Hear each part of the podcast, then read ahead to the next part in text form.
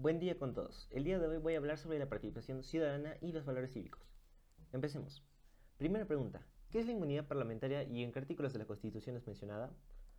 Básicamente la inmunidad parlamentaria consiste en aquella protección de carácter procesal que tienen los representantes cuando se les intenta seguir un proceso penal por su probable responsabilidad en la comisión de un delito.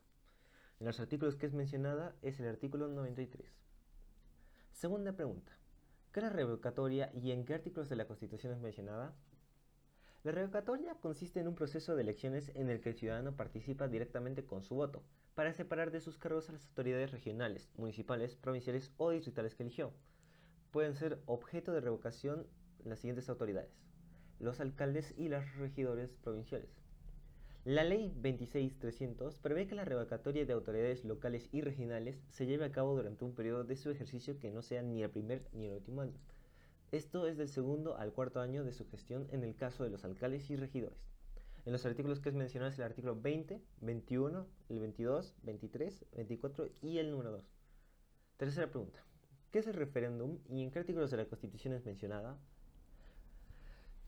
Según datos, el referéndum es el proceso jurídico por el que se somete la votación popular una ley o un asunto de especial importancia para el Estado.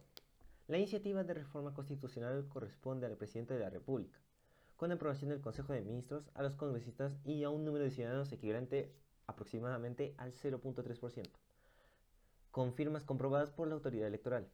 En los artículos que has mencionado es el artículo 31, el número 32, el 17, el 18, el 19 y el 206. Cuarta pregunta. ¿Qué es un municipio escolar? ¿Crees que un colegio es importante en municipio escolar? ¿Por qué?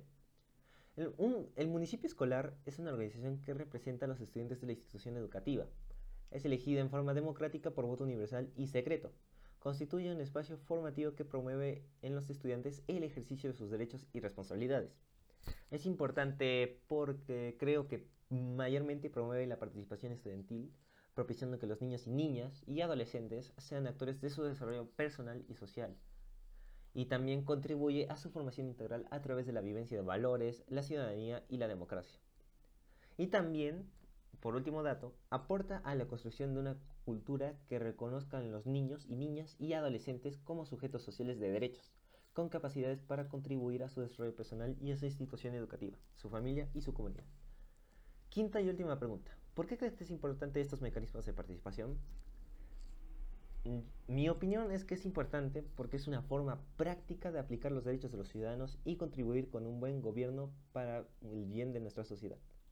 Muchas gracias.